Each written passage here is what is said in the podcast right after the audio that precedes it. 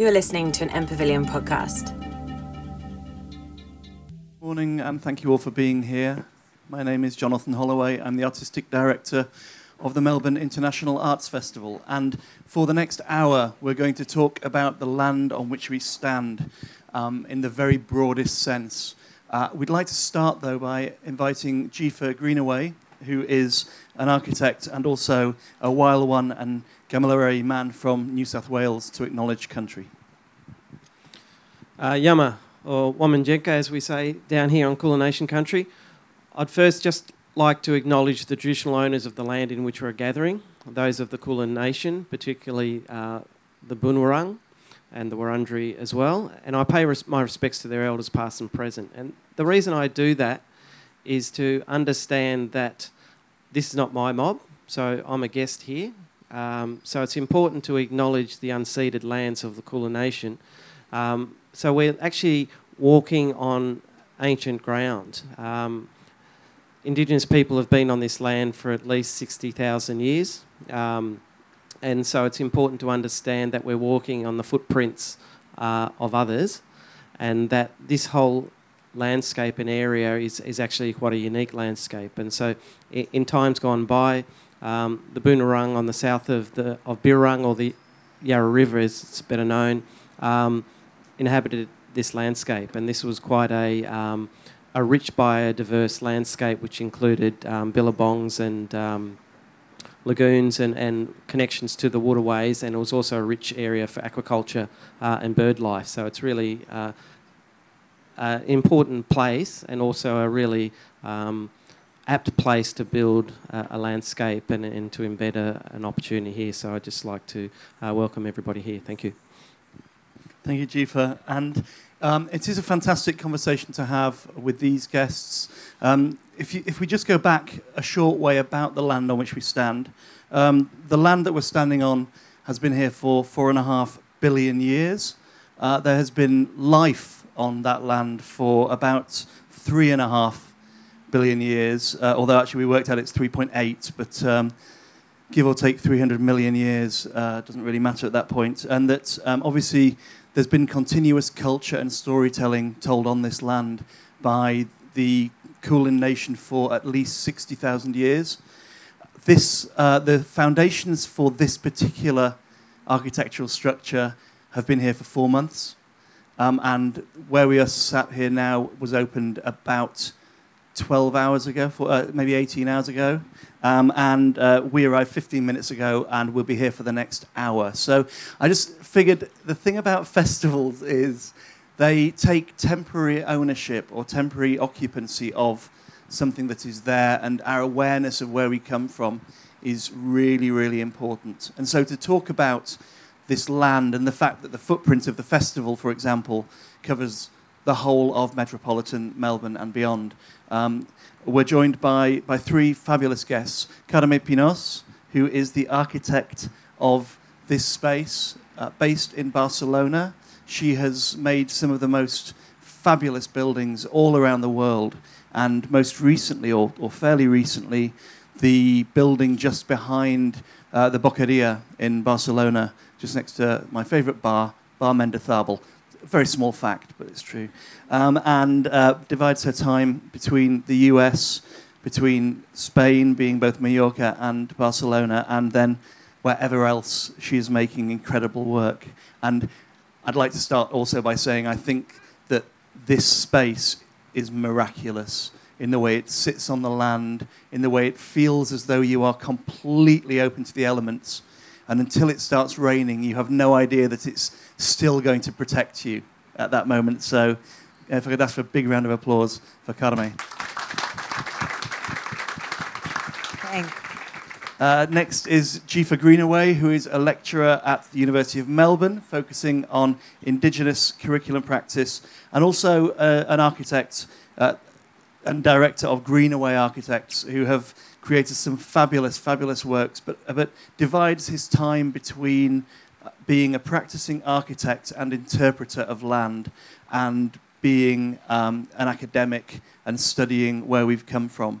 And so he's from New South Wales, but has lived in Victoria for almost 40 years, I believe. So um, very much has a sense of, of this land. Please welcome Jefa.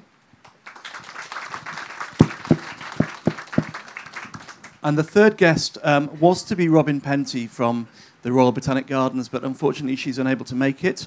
Uh, so we have the great pride of having Tim Entwisle, who is the director and chief executive of the Royal Botanic Gardens, having previously worked at Sydney Botanic Gardens and Kew in London before that. So um, he's, uh, uh, he was born in Victoria and has been working here at the Botanic Gardens for five years. And so has a sense as a botanist and then someone who leads a major organisation which both welcomes the public and also nurtures the land has again a third very different interpretation so please welcome tim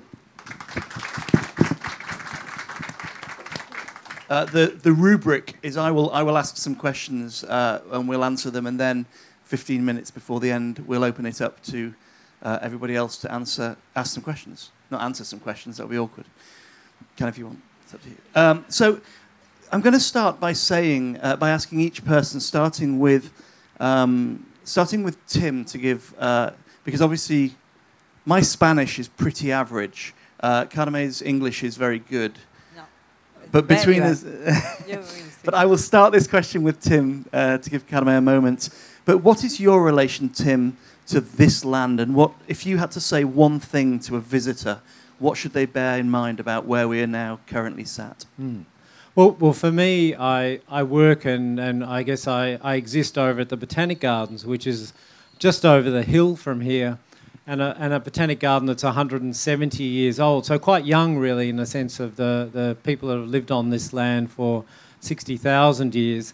And for me, what's interesting, particularly about a botanic garden, is it's a, in some ways a, a very uh, European colonial concept. It's called royal, and we're often struggling with that fact that we've brought this idea of a botanic garden with uh, the settlers have brought it to this country and set it up in the city.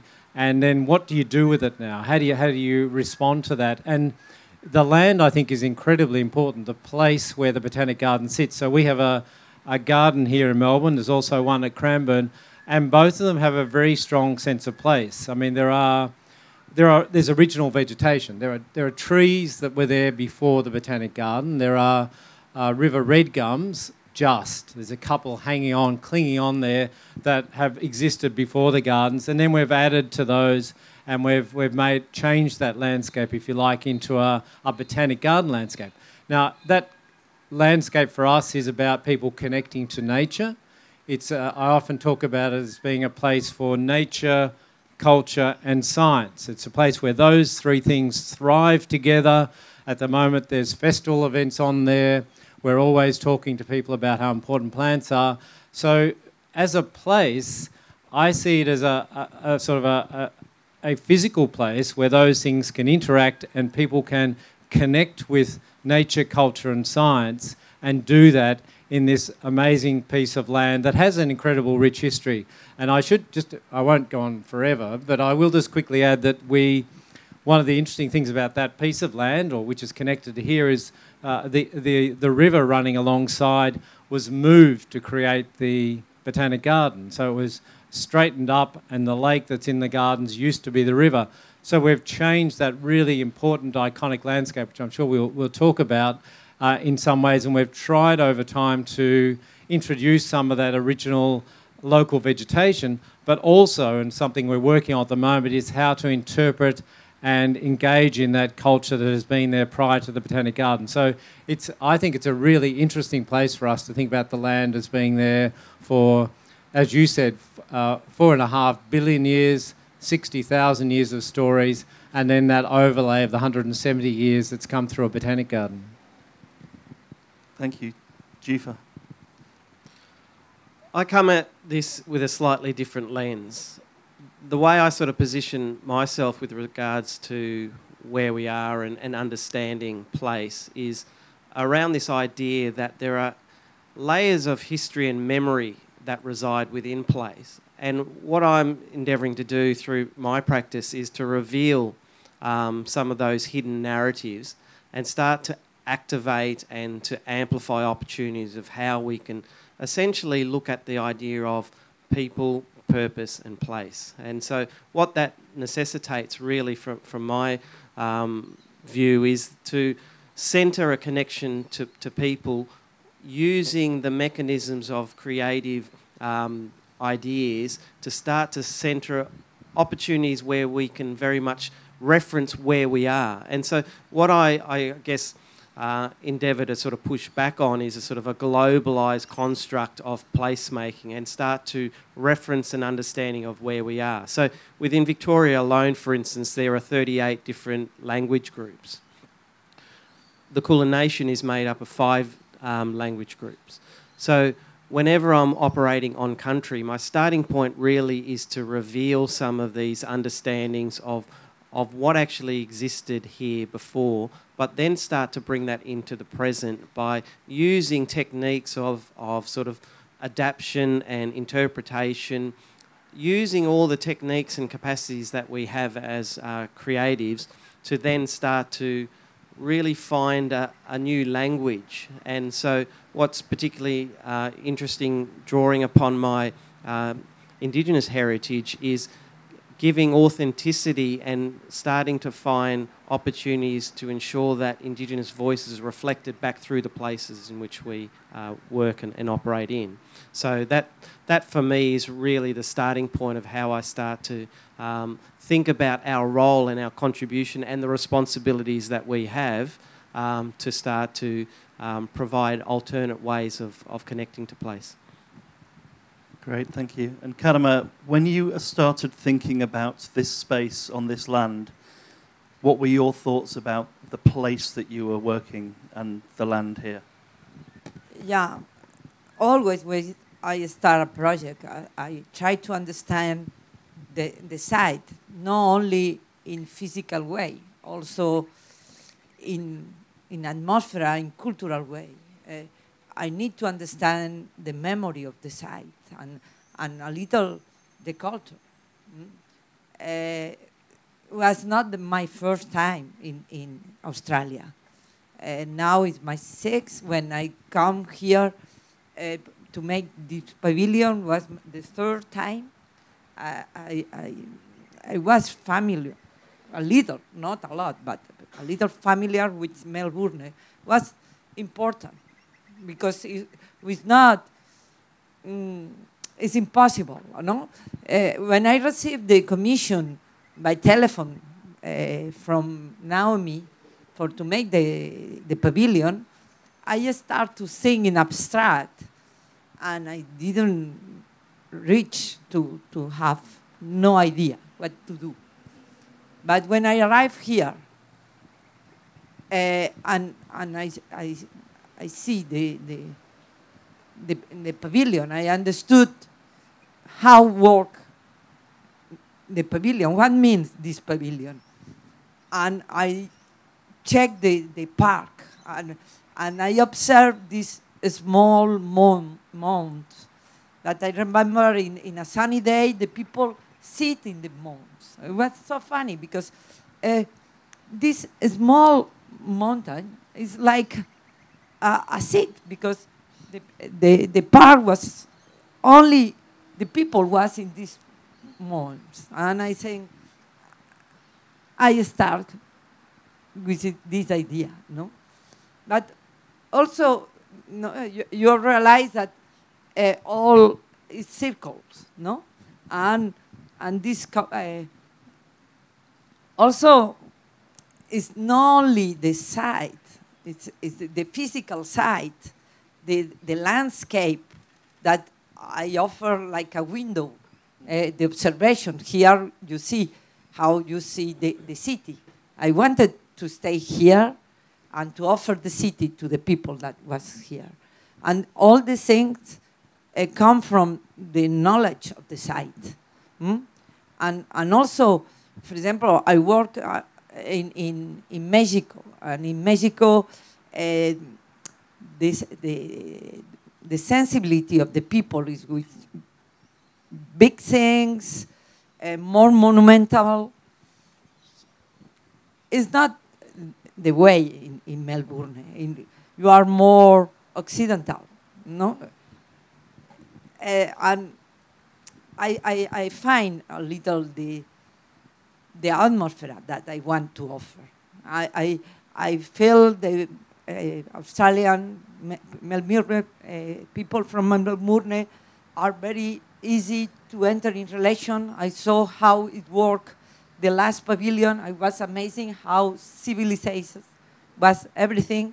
And for that reason, I, I planned this uh, shape open to make the people enter in relation, to stay when it's an actuation like today, no? But if not, to see, to observe the park. Mm? And it was, it's more in, intuition, but I work a lot with the intuition. I say to my student, we must have antennas. How you say the antennas? Antennas, eh, always, eh? because it's not so rational. It's to, to, to be very attent and everything, to be very curious, uh, to spend time uh, observing, uh, observing the people, listen the people, and then start the intuition, no? Yeah. And which answers my second question, which is about how you begin the process of understanding a place. We were talking a little about this before, about what you start with. I, somebody once said to me that curiosity and courtesy uh, can lead you around the world. But so taking that idea that you start with the antennae and listening, um, Jefa, how, how do you, what do you, what's your big starting point when you approach new land or a new space? What, what, what are your active actions that you do in order to begin to get what you need from your antennae?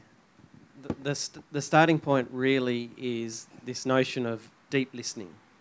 Um, often, when we're engaging with a particular community, um, invariably we're the least knowledgeable people in the room. So the, the starting point really is that, that idea of sort of parking the ego at the door and engaging in a conversation. And, and a conversation where one acknowledges that often you're not the custodians of the knowledge that you need in order to start to develop um, a mechanism to, to find a way in. And so, you know, often it's a case of feeling like you're outside your comfort zone in some respects. So it does necessitate a dialogue, and that dialogue really requires often people not to talk so much, but to do a, a lot of listening. Um, and that listening really starts to reveal fragments and, and elements which can provide um, inspiration and so, translating ideas and story and narrative and knowledge as the seed for inspiration is essentially the, the starting point from, from my perspective. Great. And Tim, when you're approaching uh, actually a different space, because often it's about the maintenance and the development of both the space itself, but also the relationship with audiences and uh, audiences. That's entirely the wrong word. Uh, attenders, people who are coming in to experience, uh, people coming in to experience. Our, our guests. Your guests. How? What? What's your starting point? Well, it's, it's it's interesting listening to that because I think it's quite. It's the same for us and perhaps for you at a festival too. it, it isn't. I hope about creating some legacy for yourself, and you do it. The starting point is to listen, is to acknowledge what's going on, and to to find out um, what people want, particularly in a botanic garden. But I was thinking, as as both of you were speaking, the i have moved into a botanic garden as a director that's been here for a long time that was designed by William Guilfoyle, who was a very famous landscape designer, 19th century, who's created a landscape that's acknowledged around the world as one of the most beautiful uh, botanic gardens in the world. It really is a spectacular garden. So what's interesting as a director and someone coming in is how do you deal with this perfect, in inverted commas, landscape and of course, it isn't. And of course, the other fascinating thing about landscapes or living landscapes is they're changing they're all the time, and a, a, culture is active, and every culture is evolving and changing. And that's true of a botanic garden as well. And so you're, you're looking to add something to that. So the starting point is this beautiful framework or bones to the garden, but you should not be constrained by that. That should not be the ultimate gift I leave at the end of my tenure is exactly what Guilfoyle built in, in 1846. That is not the point of the whole exercise. The, the point is to, to build on what he's created. And if he was here today, he'd be adjusting and, and rearranging. And, and in fact, I know he'd be walking around the garden saying, Get rid of all those trees that are uh, mucking up my sight lines, those beautiful, massive trees. He'd be just in there saying, Clear that out because I used to have a great view through there. So it is an evolving landscape. And I think that's interesting in this conversation about both culture and landscapes that, to me particularly, there's something that uh, involves the current generation, involves thinking about the next generation, and are not a static thing to look after. And uh, Carme, when you approach a project, this is an exception because you know the time scale. This is here for a temporary period of time.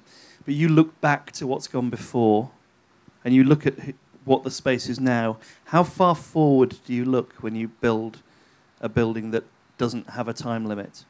How are you thinking about 10 years, 100 years, 500 years, or are you thinking about the first day it's used? We must, we must think for, for 100 years because it's not like a device that have a period of.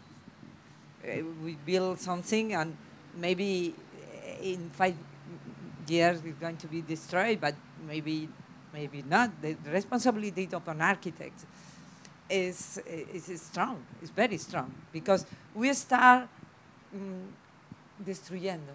How do you say destruyendo? Destroying. Destroying, no? We, we remove the earth, we cut uh, trees, we, we destroy the topography to build something. Mm? But our, and no way back. When you cut an, a tree, it's not going back. When you destroy a mountain to build something, no, then, then the responsibility to build it's enormous. Yeah. Mm? And you must think that the, your action is forever. Maybe you destroy the, the building, but you don't recuperate the landscape before the building. Yeah. Mm? And because you remove, you change the topography, uh, and for that reason, you must be very attentive of the context. Uh, and it's very different when you work in, in, in, in the countryside or when you work in a city, when you work near uh, an old building with a lot of memory. Each time is different. Huh? And each time my response, my, my response is correct, is different. For example, now I have an, an, an, ampliation of a very old hotel from the 18th century, hmm? and in a very beautiful landscape. And my ampliation has been uh, almost hidden hmm? to be very discreet, not to compete with the old building. But for example, La Massana in, in, in, in Barcelona, that I make a building that is the, the protagonist on a big space, a, a big um, square huh? in the center of Barcelona, a very institutional uh, school, the oldest school of art in Barcelona. I want to be seen, uh, a strong presence, sculptural. Each time it's different. Each time you must be very attentive of how the, the context asks you what because um, always a project is a response of a question and uh, the site asks something uh, the program asks something and our response is the, our action and the architecture hmm? and and Jefa, you you were saying similar things earlier about uh, about the relationship of ego and the relationship of you as a practitioner whose job is to um, interpret a, often a client's wish or the wish of a client, uh, to balance what's wanted with what is there and with what's possible. And do, do you find do you find you approach that uh, to what balance do you find you approach that as an architect or as someone who has uh, a culture which has such a deep roots with the land? Which, which comes first for you? If that's not a facile question, Yeah, which I think it is now I've asked it. But There's always many competing forces. Um, and I, I think, in many respects, I interrogate as a starting point what is my philosophical and ethical underpinnings of what I'm doing and how I'm doing it. Um, and that sort of guides the, the values that inform the solution. And so sometimes a client needs to be led a little bit more. Um, sometimes it's really about um, reflecting back a conversation and trying to interpret or tease out the, the opportunities. Um, and so that, that is a challenge. That, that, that is an, an ongoing dialogue that one has. Um, and so, in many respects, we do act as a facilitator or, or as a conduit to realise um, other people's um, aims and, and aspirations. And so, but you also want to instill it with a certain level of poetics, and, and that's where one's own creativity comes in, and you're trying to imbue it with a, with a particular um, hand. And so, but knowing too that it, it is a, a collaboration ideally, and that we acknowledge that, that everyone is sort of contributing in and become essentially the, the co-designers in the outcome. Um, yet we as the, the designers often have a, an acute responsibility to sort of realise um, an opportunity to keep and maintain a certain level of integrity to the, the project. And and Tim, your role is unique in this situation in that you are balancing both a relationship with the land to a relationship with people. And um, whilst that's one of the aims of what you do, it's also, I imagine, one of the greatest tensions. And what, what's your sense of the, the balance of conservation or botany or science with showbiz? with showbiz. Um, I, I'm actually I, I love that. I love the fact that we have that sort of creative tension. I often like to call it, and sometimes in a botanic garden. We have lovely internal debates, and I'm sure many of you have these in your own workplaces or where you live about sort of purist ideals versus practicalities and, and theory versus uh, uh, um, practice. And in the Botanic Garden, you do have that. We, we're a conservation organisation. We want to safeguard plants. But the reason we do that, and this is where we sort of test ourselves, and I like to push it, is why do we do that? Why, what, why do we want to look after plants? And sometimes that's an intrinsic value that we all have, and I think that's, that's very important. But it's also for the future of the planet, it's for the future of our people, it's for feeling of wellness, it's health benefits. It's a whole, you know, I could run through the whole benefits of why it's good to have a few plants in the world. I think we can think of a few quite easily. But on top of that, to get people, what's interesting, I think, in the dynamic is that if people are not visiting the garden, then you're not achieving anything. You have the most beautiful garden in the world, but if no one comes in through that door or that gate, really there is no point to that garden. So a big question is how do you bring people in? How do you attract them? How do you get them to engage in our stories? And we do, we do that through creative events. We do that through a connection with the cultural life of Melbourne. And then we gently, if you like, introduce some of those really important um, ideas and concepts that we have about plants being important. But that's a way of getting people engaged with the place. So it's, it's not an either or, and that's the.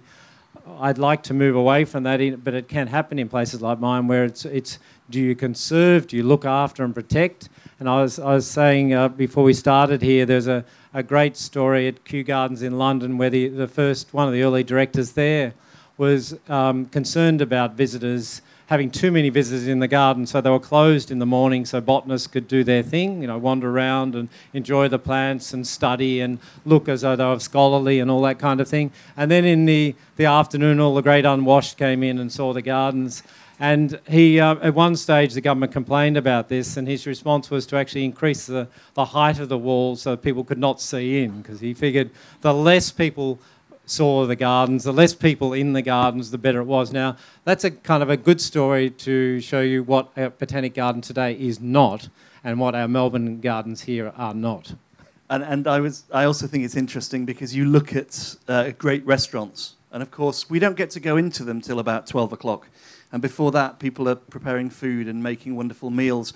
But from the moment you walk in, it's all about you as the people who are using the restaurant, not all about the kitchen, but, but the preparation before, and more so in Spain with uh, Alan uh, Ferran uh, and El Bulli, who was shut for six months of the year in order to experiment with food so that by the time it reopened six months later, everything had changed.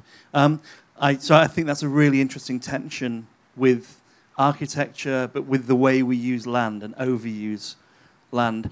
I, I have a, a, a an interesting. I, I remember there was a quote from Oscar Wilde when he was in the United States, and he was asked, "Why do you think there's there are so many social issues uh, and so much violence in the United States?" And he said, um, "Bad wallpaper." And everyone everyone thought he was being flippant, but the truth is, and his argument was. Um, nature is so astonishing and exquisite that at best we can emulate it, and at worst we destroy it or make something or replace it with something that is less beautiful than that which went before.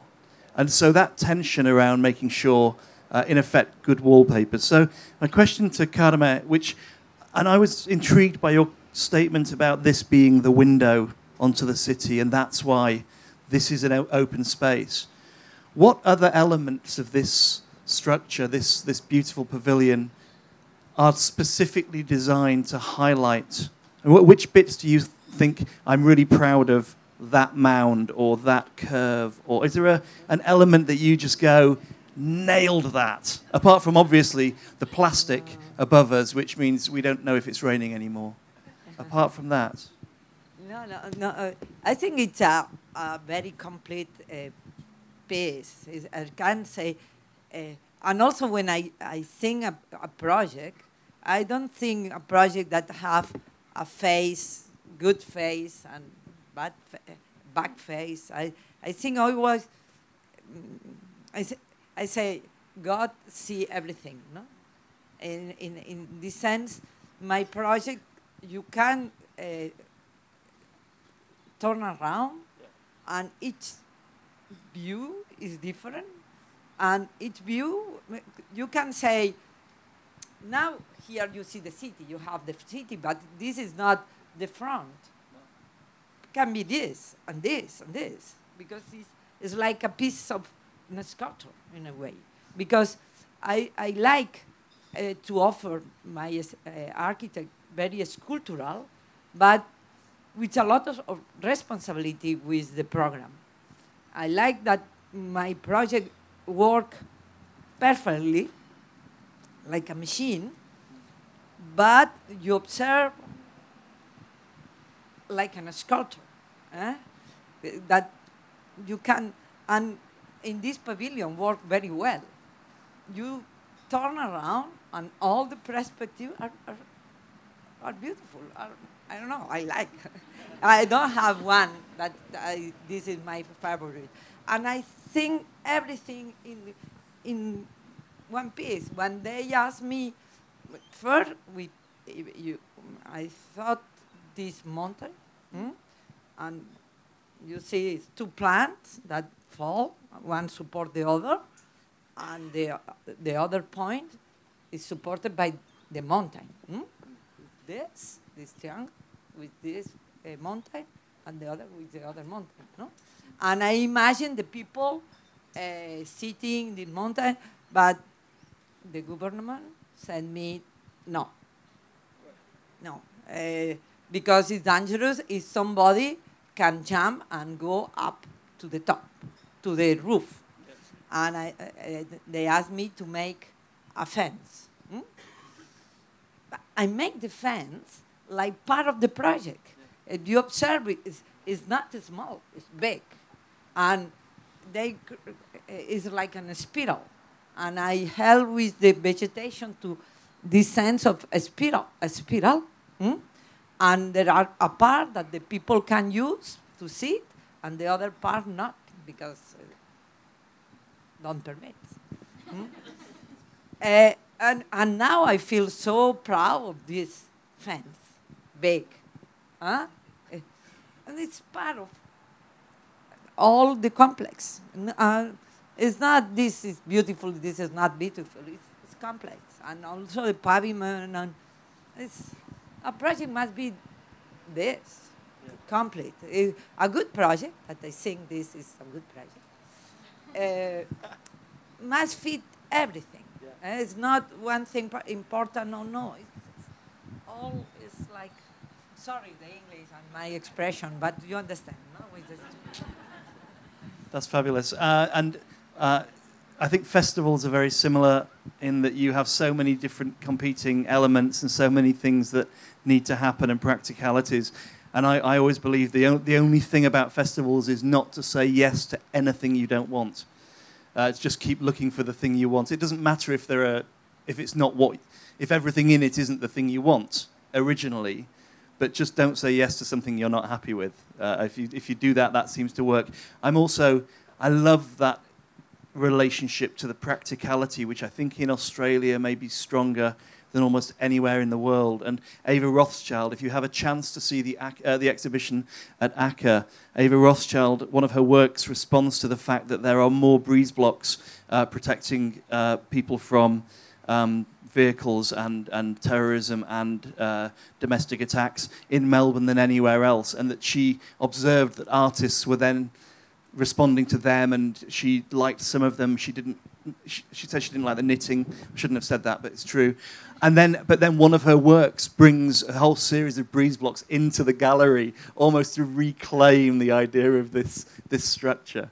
Um, so taking that idea and the idea of, of what does and doesn't work, and it's a question, G, for, for you as um, as the architect who's based here in Victoria. Uh, what if you could change one element of Melbourne's architectural landscape or land, if you could change one thing, I, I, I suspect saying you'd build an Apple store in Federation Square wouldn't be the best answer. I'm just, I don't know, I'm just guessing. If you could change one element of Melbourne's built environment, or indeed um, non built environment, what would it be? Very difficult question. Um, I, I guess I- I'd look at it bigger picture. F- For me, I think it, it's really about um, starting to take a more holistic approach to our design thinking and starting to celebrate the role and the contribution that creatives can make in starting to shape our places and sort of moving beyond the sort of the museumization of culture um, to also acknowledge that the contribution that we're making now has tangible value. And, and, what I mean by that really is that you know, we, we are in fact creating new artifacts. When we start to talk about preservation of what was, um, there is that challenge, and, and I think you, you spoke of it too in terms of you know, nothing ever changes, that we do need to adapt and change and evolve. That, that's what make who we are really. Um, so having those opportunities and, and knowing that the, the marks that we make in the landscape now are, are in fact creating new artifacts that we will celebrate in time and starting to think about it um, beyond the sort of short term and, and think of that sort of long term trajectory and, and knowing that what we create now will leave a legacy and, and invariably we, we don't build something and then knock it over two years later or sometimes we do. Um, but importantly our, our role and that the role of the creative sector can actually contribute to telling the stories of who we are and starting to enable us to share the experiences. Because I think as technology takes hold and everything is mediated through technology, the experiences that we have in our places become more important. So the role of those designing those places takes on a greater significance because what we're trying to do is really bring people together. And this is my final question, then I will open up uh, to questions from the audience for the panel. But um, when we talk, therefore, about the different way that land is mediated, given technology, given different use of land, Tim, you, you are dealing with um, some of the oldest organisms in the world, but also then embracing some of the newest technology. What, what happens next? Well, I, yeah, I'm, I'm quite um, open to people connecting technology and nature together, and, and it's always the garden seems to be full of tensions and debates, which it, it is in some ways, but uh, we, we are about providing a connection to nature and, and the real, as you say, these old plants, these. I mean, I, I actually work on algae, which are the oldest, and they go right back three and a half billion years, did you say? Yeah, three and a half, 3.8 billion years. So that connection with uh, ancient organisms, I think, is really interesting for us as a, as a, a human species. But the way we do it, and I'm, and I'm quite embracing of new technologies, and I think we, we what we, it's not you know, there's, there's obviously a thing, there's a nature deficit, if you like, and there's a, a disconnect between a lot of young people today. This is what data is showing. Uh, and real nature. So we need to make that strong connection. But I'm not someone who says that means you throw the device away and you put the person in the middle of the forest and you just wait and hope they just engage. I'm quite comfortable trying to use the new technologies, use the information, and to find ways to do that. So in a botanic garden, we have lots of signs. We have lovely old-fashioned um, uh, devices, and they have writing on them, and bits of wood, and all that kind of thing. And that's a way of getting information across. So we, we could fill the gardens up with lots more signs, or we could have that information coming to you on your phone so that you connect with nature and then you find out more later. So for me, it is about connecting new ways of looking at the world and, and, and, and nature and also thinking about botanic gardens and gardens and natural spaces as kind of creative spaces too. So, you, if you're going to build a new garden today, given the way we interact and the way we, we interact with our devices, what would I was having a discussion with some landscape architect the other day. How, what would it look like? What would a, a garden that reflected the fact that we do actually absorb a lot of stuff through a device? Would that alter the way we did a landscape? I, we didn't get to an answer, I must tell you. I hope you're not waiting for the answer to that question because we, we couldn't work out what that would mean to the garden landscape, other than it might mean that um, it, it may be an ugly. We, we talked about ugly landscapes. We talked about creating things that shocked you, and we talked about a whole different maybe way that somehow the uh, the whole video game had and, and the access to information had brought us to a new world of landscape. That's where we went. And I won't take you down that, that dark tunnel, but I think that connection is um, is a, really interesting one for us too. Fabulous. Does somebody in the audience have a question? And do we have a roving mic? I think we do have a roving mic. Anyway, if somebody wants to raise their hands if you have a question. Otherwise, this can be very awkward. Um, yes, over here. And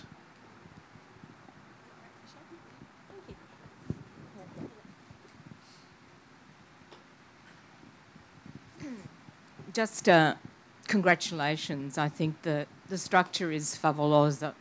Um, my question to each of you is um, just briefly how, how might climate change be impacting on your work?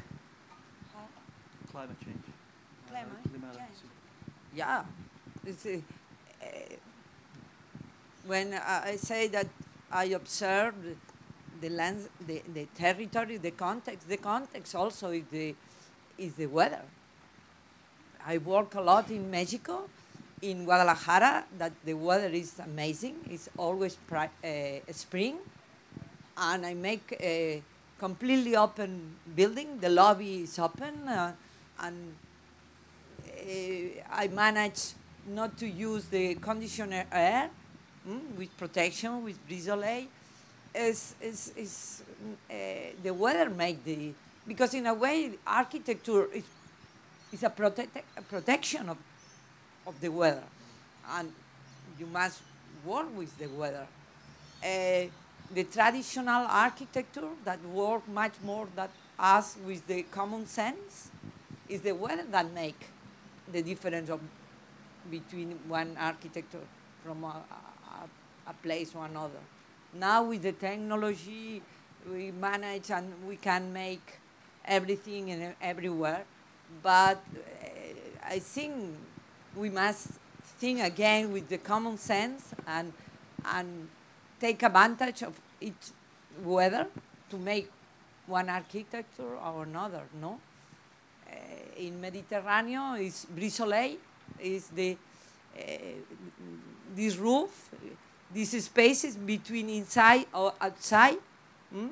because the weather permit to stay outside. And here in Melbourne, I thought I can manage with this brise soleil because the sun is, is strong, and I make uh, also to feel the nature, mm? And I make all the roof with to see also when rain to see the the water, to see the the different uh, shadow with the sun. Mm? It's the weather that make this pavilion. This pavilion is uh, I respond with the wat- uh, water. Mm? I respond with the sun. Mm? I respond with the view. It's, it's, it's nature that make this building. Uh, in, in, a botanic garden, hugely important. Um, we we have in the Melbourne Gardens a thing we call the landscape succession plan, but the, the key word there is succession. We when you plant a tree or a shrub or anything today, you're actually planting it for some time in the distant future. A tree, perhaps for hundred years. So, what's the climate in Melbourne going to be in hundred years? The models suggest it's going to be generally warmer, more days, five or six days over 40 degrees each year, less rain, different times of year. We now review every planting we put in the gardens as to how it will tolerate Melbourne's climate. We look at analogues around the world and say, in fact, Barcelona is one we look at, and you know, is this is a climate that Melbourne may have a little bit of, a bit more like, and we look at what's being planted in ba- Barcelona. So, to be a responsible gardener, uh, today, you have to be planting for what you think the climate will be in 100 years, and very sadly, uh, w- because of what we're doing, it's going to be a different climate. Yeah, the, the, the main challenge we're noticing in our design projects is heat resilience of buildings. And, and this is where the intersection between landscape and architecture really kicks in because we can actually use landscape as a filter and as a mechanism to start to protect the building because you know when we start to get up to 50 degrees which is being projected um, into our summers you know you can have a really well designed building but when it's 50 degrees the building's going to be hot inside. It's not going to create the thermal comfort that we need. So we actually have to be more intelligent of using landscaping and starting to design in a holistic way uh, the one the one thing I would say about uh, Melbourne architecture, I lived in Perth for four years, and apologies if there are any architects from Perth here, but um, there was this, ex- an extraordinary fact that when it was 40 degrees outside, it, outside it was often 45 degrees inside, but when it went down to about 11 or 10, it would be colder inside. So it's almost like nothing had been learned from the European methodology of allowing a building to to reverse what's outside. It literally amplified it. Um, there you go. That's actual fact. Uh, not interesting, but true. Does anyone another question, please?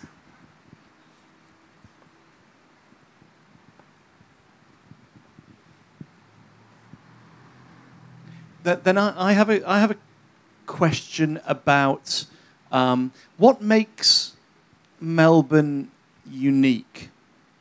Jefa, for you, what makes Melbourne unique, and whether that's in Australia or in the world. But what is it about here that you that, that when you're here, when you when you travel and return, you think, "I'm back." What I, I remember um, spending three or four months in Europe and, and, and coming back, and what I what um, became immediately apparent to me was how green the city is, um, and and I think the other th- aspect is the sort of cultural life in Melbourne is quite unique from, I think, anywhere else. Um, and there is something about how we participate. More, you know, more people attend our galleries than they attend the football, for instance. So it does demonstrate to me that there is a, a real richness in terms of how we engage with the community more broadly. And, and I think we kind of punch above our weight too in terms of how we actually project ourselves and the, the quality of, of work of um, particularly the creative sector um, demonstrates back to the rest of the country. So I'd probably position in those terms. That, that and the Botanic Garden. but but I, I was I was going to give you a worse answer, which is I, I I'm a bit of an anti-uniqueness um, person, I, and and it comes from living in Sydney for a while as well. You, you know this whole sort of uh, what what makes Melbourne special. Kind of because you're here, it's special. I, look, it is a very special. The things you've mentioned, you've covered the the bases really. The the the green, the the focus on trees. We actually do have a strong focus on parks and trees, the cultural life the coffee, all that kind of stuff is, tra- and particularly when I was in London, that attracted me back to Melbourne. But um, I do.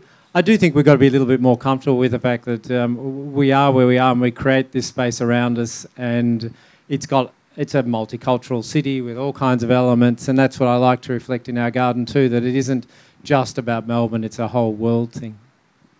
So I, it's a great answer. I would disagree about the unique thing because I, I think if you take Melbourne as, a, as an Australian city, um, the thing that absolutely stunned me the first time I came here was standing in Flinders Street um, on a Wednesday evening and just watching the city being used by tens of thousands of people walking about. It reminded me of Spain. It reminded me of uh, South America and the idea so of. So that's not very unique then.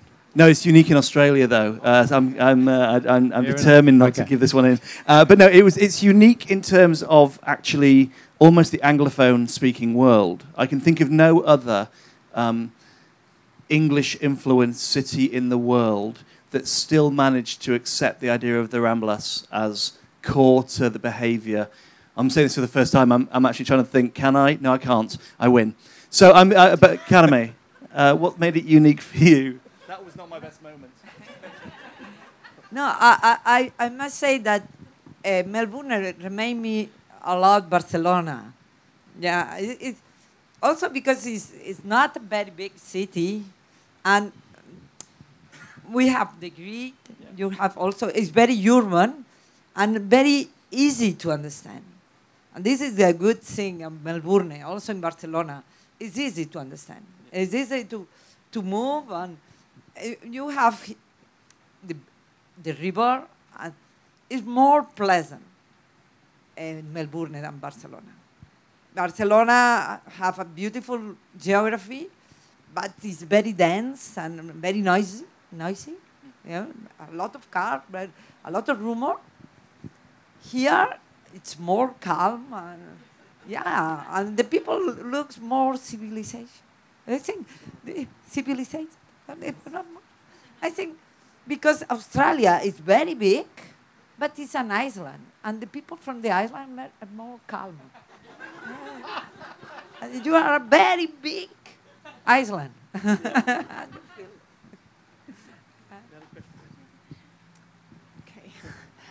Um, I, I also I just want to tie together some of the things that you've been saying that interests me. You, you, talked about responsibility. Some of you have mentioned this word responsibility, and also drawing in the public.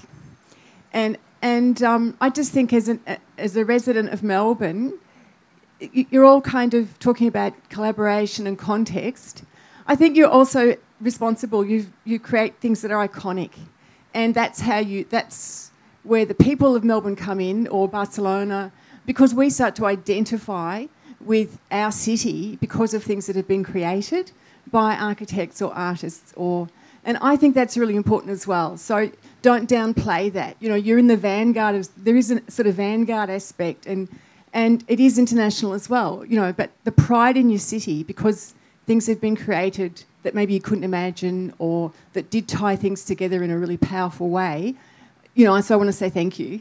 But uh, I think that's a really important aspect of what you do as well. That's great. And, and from, from there, I have a question, which is um, whilst I think we move forward in a way that is very strong, do we believe that we're getting it right in our acknowledgement of, of where we've come from and the land on which we stand? Do we, is Melbourne getting it right as regards both moving forward but also respecting the history? I, I don't know who I want to ask that to first. I feel like Jefa, I should ask you. I think we're getting there. There's still plenty more work to be done. There are still parts of our connection to this place which aren't being explored or the stories aren't being told. And it does necessitate looking inwards a bit and understanding the some of the difficult histories as well can actually be reflected back to us through uh, our interventions within our, our places and spaces. And, and I think there's also a celebratory aspect here which isn't being explored much at all. I, I think we can reference and connect to a deep history that resides here. We are, by extension, all connected to the oldest continuing culture uh, in the world, and that's something which we normally celebrate. Um, we often travel very far distances to go to other places which have ancient cultures um, and lap up the experiences, but we don't really do it here. And, and I think there is uh, capacity to start to bring forward some of these connections, which can really, I think, um, tell our stories and, and tell them well. I, I, think that's spot on. If I could just add to that, I, I had a recent trip to Mexico City only briefly, and uh, the, the person, a friend who was there who was showing me around, was excitedly telling me about the culture, showing me, uh, showing me things, telling stories, experiencing the local culture. And I was thinking to myself, I don't have that connection here in Melbourne. I was being honest with myself, saying I don't feel that connection. And I did talk a bit when I got back, and I think there's a lot of healing and a lot of conversations to still have that I, before I can probably feel that same degree of comfort. But that will be, I think, the test that we've succeeded is when we are all sharing and proud of that culture. But I think there is some work to do. I think it's we are, as you said, it started, but at the moment it's not it, it's not comfortable enough for us to do that. And I think that that's that's where we should be heading. Grand. I think it's uh, it's been a really interesting conversation. Thank you so much um, for all paying attention so beautifully and listening in this incredible space. Uh, Tim, thank you again for the wonderful work you do at the Royal Botanic Gardens and, and bridging that gap between uh, algae and humans. Uh, Jefa, thank you for bringing an understanding of land and also of architecture and everything that you've brought to this city. And Carme, this space is miraculous and um, and thank you so much for what you've created. Well, we have obviously spent the last hour talking, um, uh, having been here for four and a half billion years. The festival goes on for another 12 days. So uh, please do try and see as many things as you can within the festival. And again, thank you to everyone at MPavilion for, for facilitating this event. Thank you very much.